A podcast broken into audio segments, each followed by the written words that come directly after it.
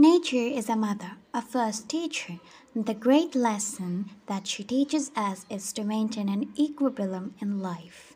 We learn to maintain compose through our joys, sorrows, and fears. In fact, there is a thousand reasons that nature can taste us provided we look for them. With time, a sapling grows into a full grown tree. Something so tiny and delicate develops into a strong tree capable of supporting others. No matter how tall it grows, how much it may flourish, or how many animals or birds it may support, its roots are firmly buried from where it once rose. That's a lesson.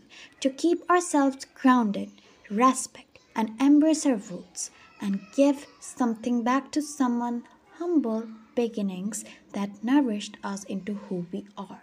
Then there is a message of peaceful of coexistence. I am because we are.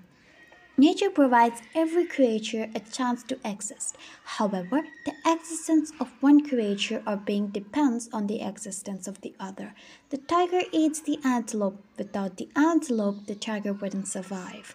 Likewise, without tigers, the overabundance of antelopes would cause them to starve to death. I wonder if you have noticed that when birds or squirrels see a predator, they give out an alarm call to their fellow creatures of all lurking danger. They put themselves in danger to save the lives of others.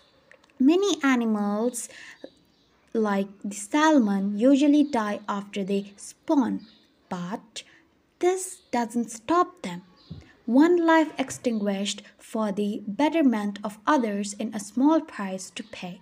The snow melts in the warmth of the spring to give birth to fresh green leaves. In autumn, these leaves age into shades of gold into be buried in the cold grave of winter.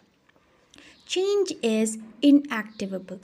The sooner we embrace this, the better it is for us we must also understand that even in pain there is growth. If you cut a hole in the tree, there will grow around it.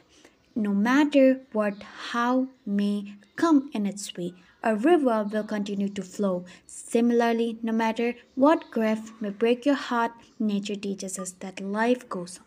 Keep in mind that life isn't about making lists and trying to be one step ahead of others. Life is to live. Take a break stop being a work alcohol and smell the roses. Do whatever makes you feel happy and most of all spend time with nature to pick up invaluable lessons.